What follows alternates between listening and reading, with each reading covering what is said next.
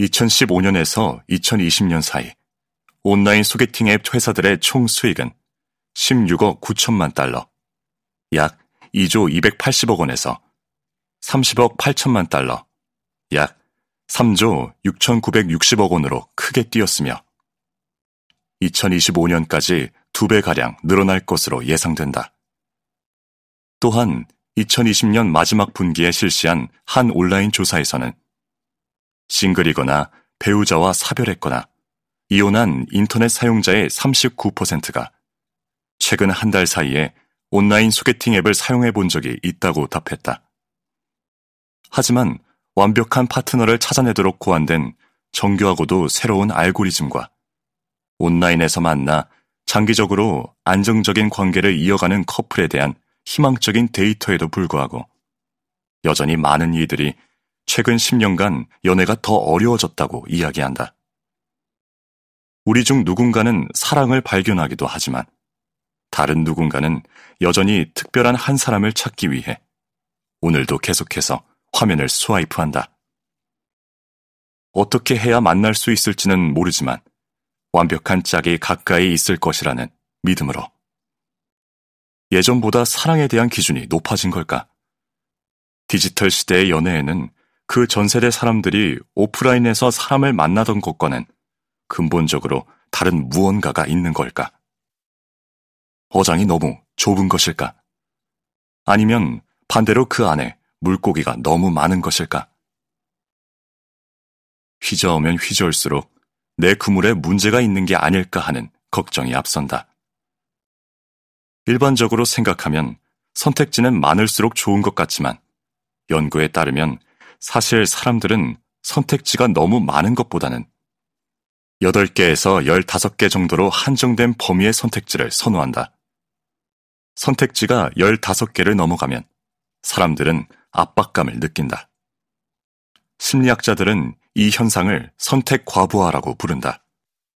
나는 FOBO, Fear of a Better Option, 더 나은 선택이 있을 것이라는 두려움, 라는 용어가 더 마음에 든다. 어떤 이름을 갖다 붙이든 선택은 지치는 일이다. 코로나19 팬데믹은 연애 시장에서의 피곤함에 지쳐있던 수많은 싱글들에게 영업을 중단하고 독신 생활의 안락함 속에서 잠시 쉬어갈 수 있는 핑곗거리를 제공해 주었다. 감염병이 어느 정도 가라앉는 기미를 보이자 일부 싱글들은 이번에는 FODA, Fear of Dating Again, 즉 연애 재개 공포를 느끼기 시작했다. 디지털 시장에서 스스로의 가치를 상품화해 소비되며 겪은 고립감에 트라우마가 생긴 것일지도 모르겠다. 어쩌면 온라인상에서 잠적해버리는 상대에게 너무 여러 번 당했기 때문일 수도 있고, 아니면 사랑을 찾다 기대에 못 미치는 경험에 실망하고 지친 것일지도 모르겠다. 물론 모두가 그런 것은 아니다. 코로나 기간 동안에 연애를 잠시 멈춘 사람들도 있지만 소개팅 앱의 전체 사용량은 증가했는데 사람들이 온라인상에서 연결고리를 찾고자 했기 때문으로 보인다. 락다운 이후 연애를 망설이는 사람이 많았던 만큼 또 어떤 사람들은 연애 스타일을 완전히 바꾸어 특별한 한 사람을 찾아내고야 말겠다는 희망의 에너지가 샘솟기도 했을 것이다.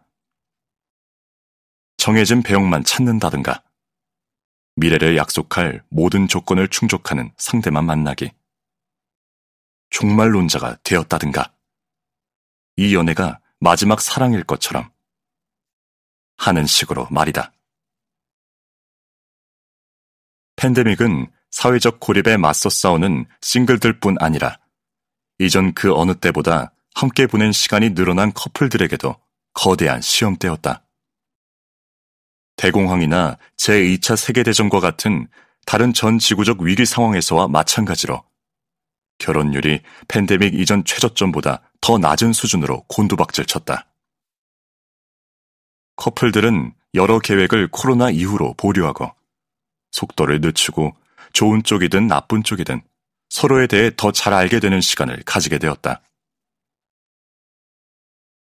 케임브리지 대학교 수학과 박사과정에 있던 한 학생의 계산에 의하면 락다운 기간 동안 커플들의 실제 연애 기간이 평균적으로 4년 정도 더 얹어진 것으로 보면 된다고 한다.